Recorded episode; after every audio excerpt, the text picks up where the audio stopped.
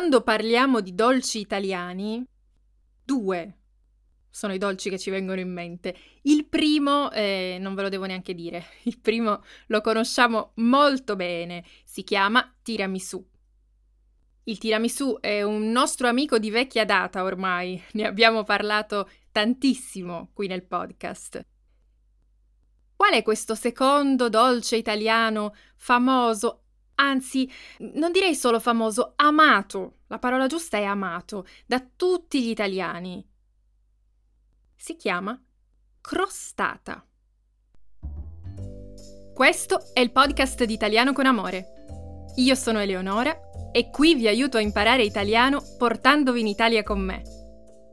Benvenute, benvenuti in questo nuovo episodio. Che felicità trovarmi qui oggi. Non vedo l'ora, non vedo proprio l'ora di portarvi in cucina perché oggi prepariamo probabilmente la prima ricetta eh, che ho imparato. Lo so che ve l'ho detto anche del tiramisù, ma pensandoci bene, questa è veramente la prima, il primo dolce che ho imparato a realizzare, a preparare, oggi lo facciamo insieme.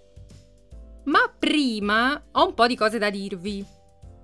Non posso assolutamente iniziare questo nuovo episodio senza ringraziarvi. Ancora una volta, le cartoline che mi avete mandato dopo l'episodio dedicato proprio alle cartoline sono state tantissime. Abbiamo fatto una via di mezzo tra il digitale e il vecchio stile, perché mi avete mandato tantissime cartoline via mail da eh, città, eh, paesi diversi. Alcuni di voi hanno addirittura scritto sul retro della cartolina, avete fatto proprio tutto alla perfezione. Mi avete raccontato la storia dei luoghi che mi avete fatto conoscere. Io vi ringrazio.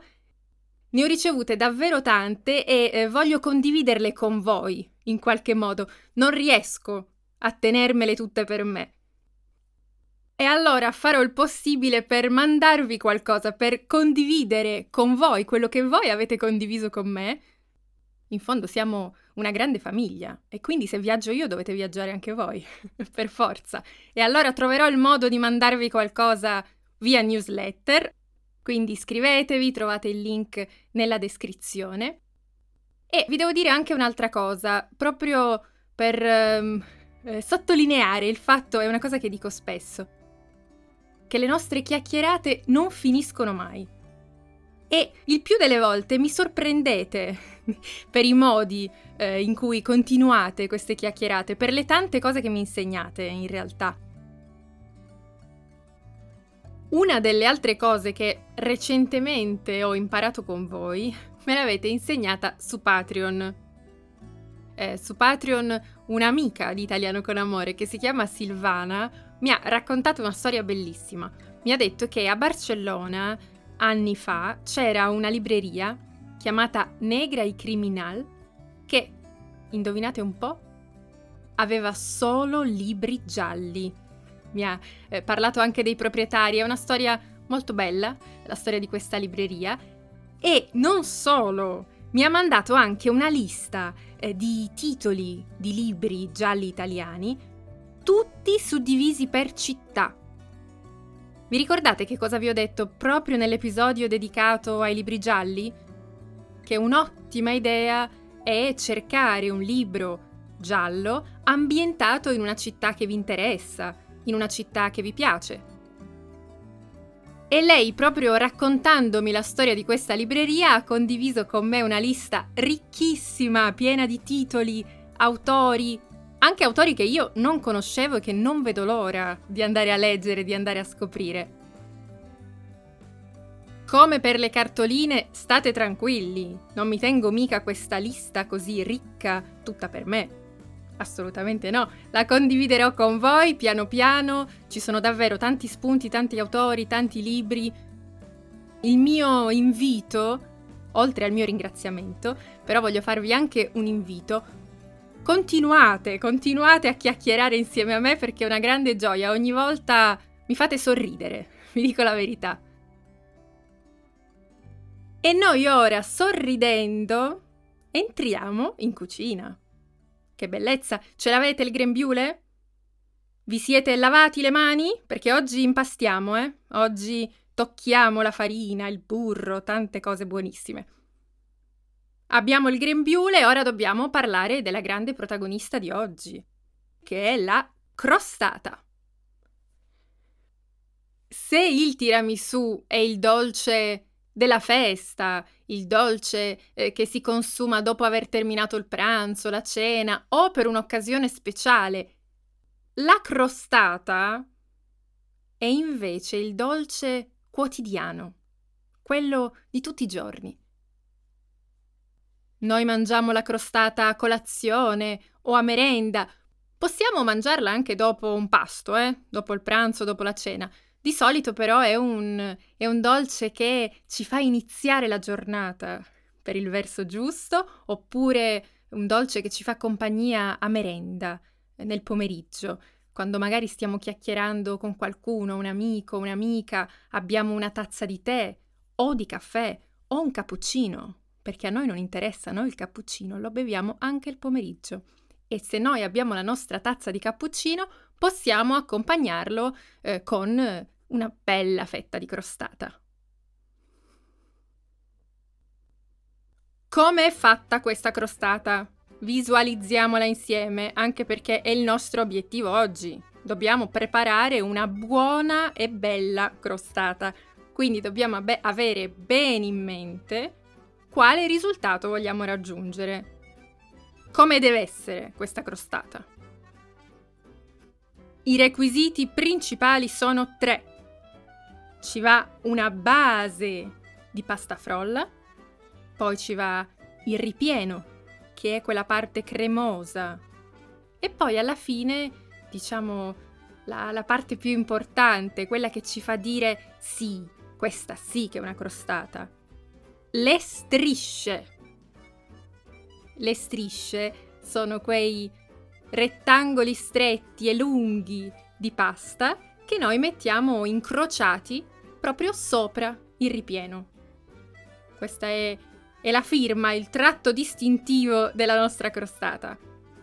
Quindi, pasta frolla, ripieno, strisce.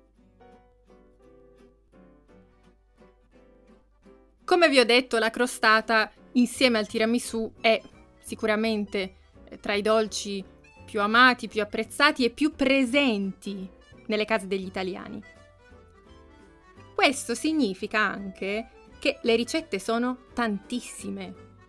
Ogni famiglia ha la sua, ogni nonna ha la sua. Nella mia famiglia ce ne sono due o tre di ricette, solo nella mia. E poi la ricetta evolve, cambia, ma la cosa più interessante della crostata succede per molte preparazioni, per molti piatti, ma con la crostata è una cosa incredibile. Anche con la stessa ricetta se due persone diverse seguono la stessa, identica ricetta, comunque il risultato viene diverso. È una magia, qualcosa di fantastico, incredibile che succede solo con la crostata. Come vi ho detto, nella mia famiglia ci sono un po' di ricette, o perlomeno eh, sono, ci sono tante varianti della ricetta originale della crostata, che per quanto mi riguarda è la ricetta di mia mamma. Mia mamma non è una, un'appassionata di cucina, nel senso eh, che non è quella mamma italiana classica che sta tutto il giorno a preparare tante cose buone. O tutto il giorno no, perché uno lavora anche, ma a preparare eh, lasagne, eh, gnocchi, torte, No, mia mamma ha alcune ricette sue, però sono ricette che le vengono molto bene. Quindi poco ma buono. Una di queste ricette è proprio la ricetta della crostata. E io mi ricordo quando ero piccolina che la vedevo proprio impastare eh, questa pasta frolla. Ed è la prima ricetta che mi ha insegnato, perché eh, tra l'altro le veniva molto bene questa crostata. Poi sono arrivata io. Ho iniziato a preparare eh, questa crostata. E io sì, entro un, pochi- un pochino di più nel cliché dell'italiana in cucina. E quindi mi piace parecchio impastare, ho provato tante ricette diverse. E con la crostata diciamo che è stato amore non a prima vista, a primo tocco. Ho iniziato già da adolescente a prepararla tantissime volte, tanto che nella mia famiglia per un po' di tempo questa ricetta è stata chiamata la ricetta di Ele. Ele sarei io, ma diciamo che non mi meritavo tutto questo nome perché la ricetta non era mia, ma era di mia mamma. Però l'ho fatta così tante volte, l'ho preparata così tante volte che per un periodo è stata la ricetta di Ele. Poi però anche Ele ha perso piede. Cioè, c'è stato qualcuno che l'ha fatta più buona di me questa crostata. Che è mia zia. Tutto un, un albero genealogico pieno di gente che prepara crostata. Quindi mia zia ha iniziato a farla e a perfezionarla, questa crostata. E ora, devo dire la verità, ogni volta che assaggio la crostata di mia zia dico, ma com'è possibile? La mia è buona, eh? La ricetta di Ele è, è, è molto buona, funziona. Ma come vi dicevo prima, dipende dalle mani, dipende dal modo in cui tocchiamo questa pasta frolla, modo in cui realizziamo questa preparazione e il risultato può cambiare. Visto che però la storia della crostata non è iniziata con la mia famiglia, come potrete immaginare, ma è una storia che eh, è lunga secoli, proviamo a partire dall'inizio, proviamo ad andare a scoprire dove è nata questa crostata, chi l'ha preparata per la prima volta. La risposta è non lo sappiamo. E questa è la più bella risposta di tutte, perché significa che possiamo andare a scoprire tutte le leggende che ci sono dietro la crostata. Sono tantissime le leggende, ve ne cito due, scegliete voi quella che vi piace di più. Io ho già la mia preferita, ma non voglio condizionarvi. Ve le racconto tutte e due così avete modo di scegliere. Prima leggenda. Si narra che a Napoli, nel golfo di Napoli, tanti, tanti, tanti anni fa, ci fosse una sirena chiamata Partenope.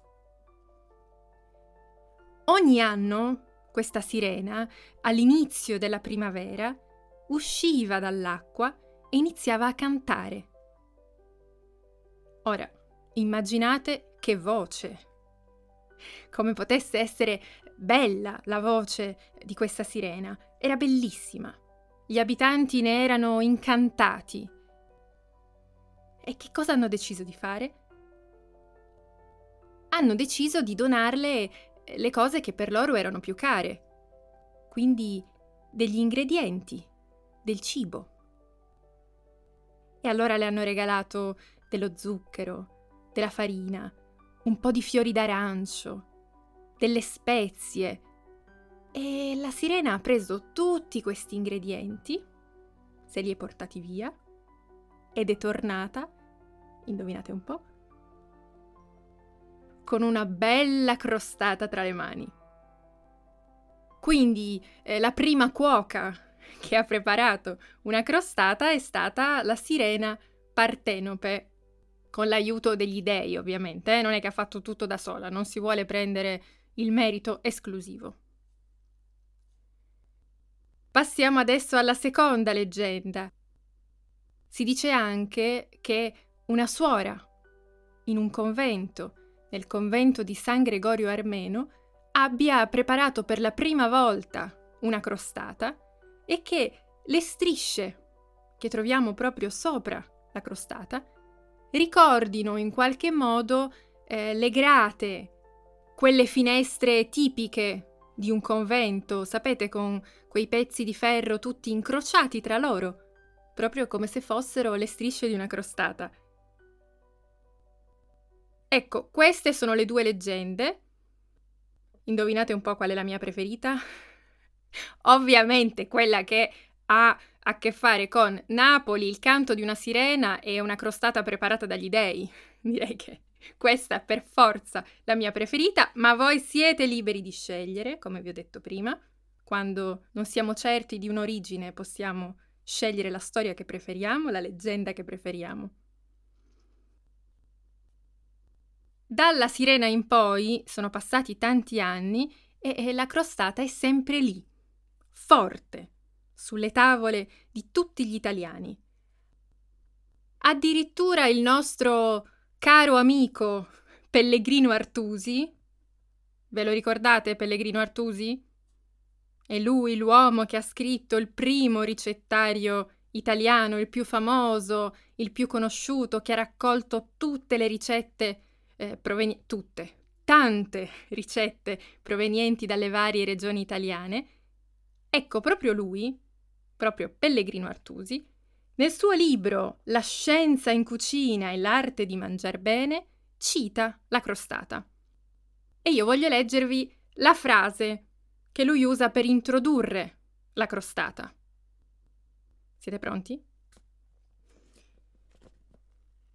Lo sentite questo libro? Sto aprendo il libro proprio qui, eh? Davanti al microfono. Lo sentite il suono della cucina italiana? Allora, leggiamo alla voce crostate che cosa dice Pellegrino Artusi.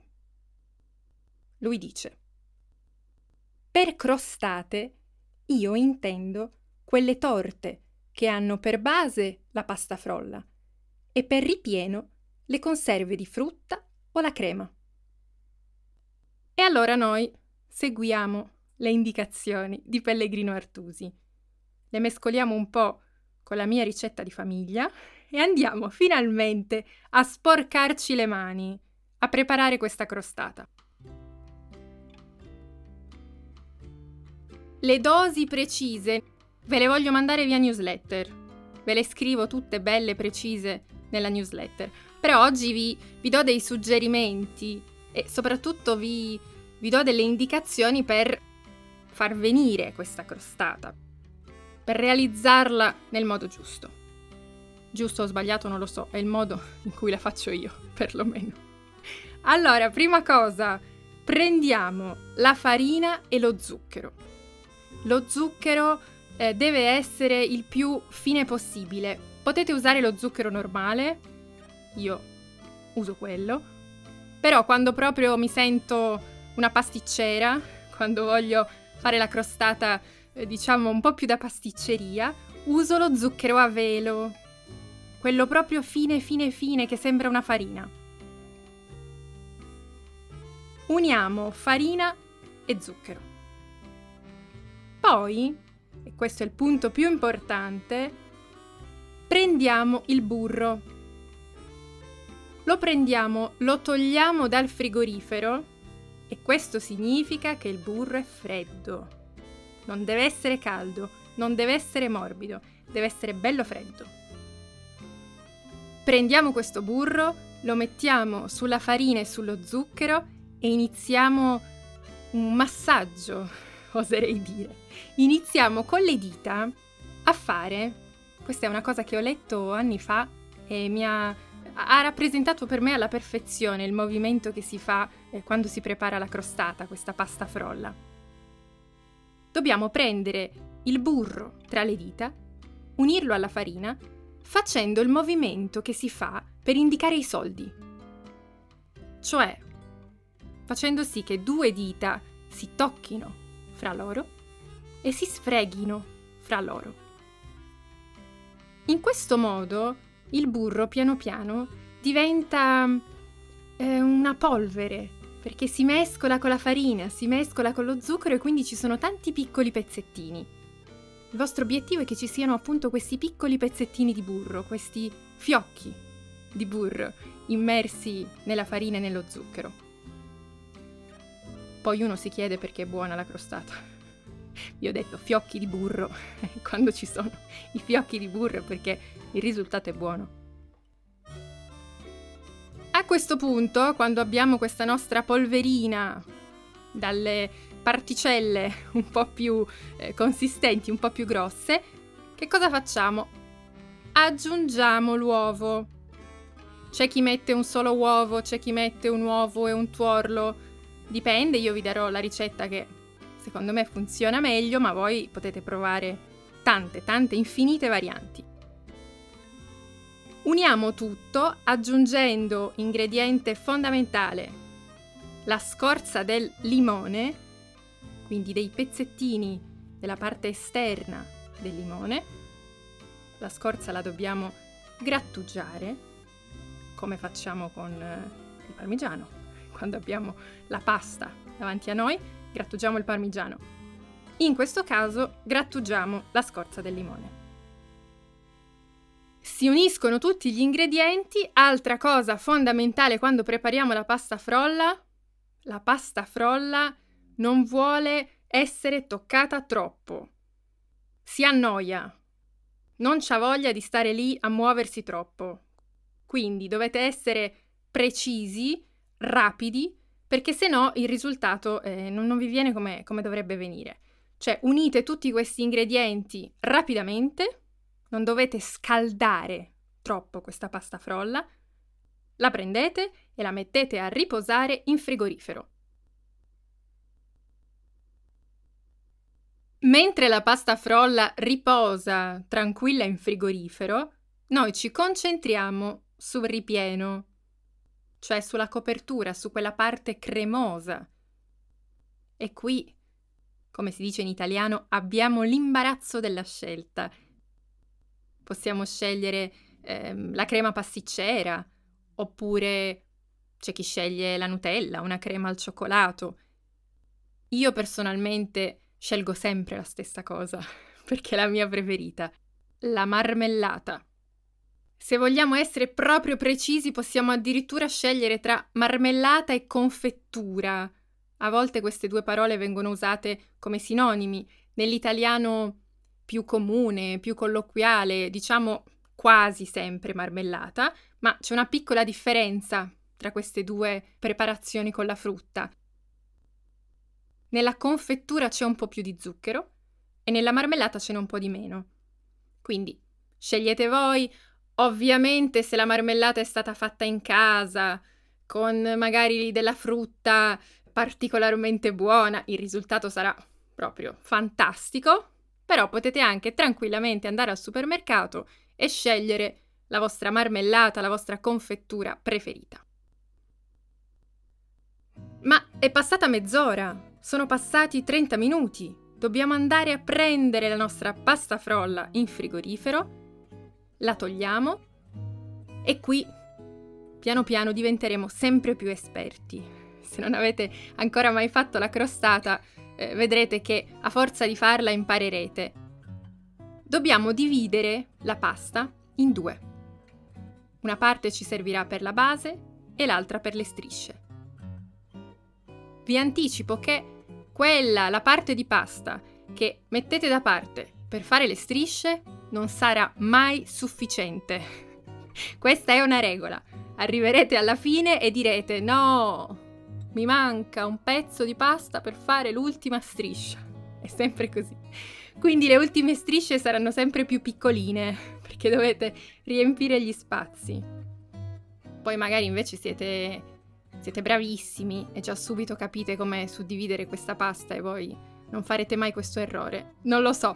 Nel dubbio eh, iniziate con calma a dividere questa pasta, fare la base, ricoprirla di marmellata e poi fare le strisce.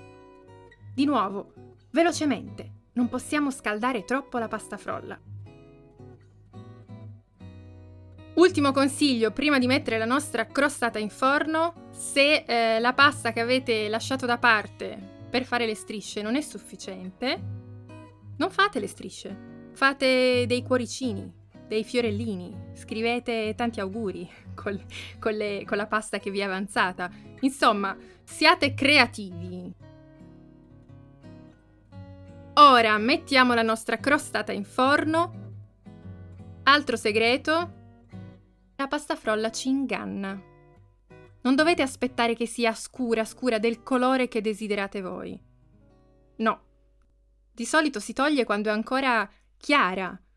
Anche se vi sembra troppo morbida, non importa perché si solidifica fuori quando si raffredda.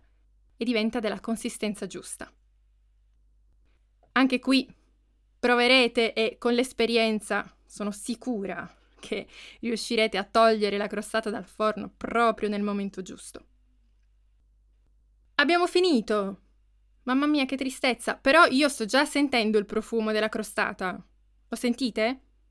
Il profumo della marmellata in forno, mista al burro della pasta frolla, è, è una cosa che che tutti dovrebbero provare una volta nella vita. Dovete farla solo per inondare la vostra casa di questo profumo.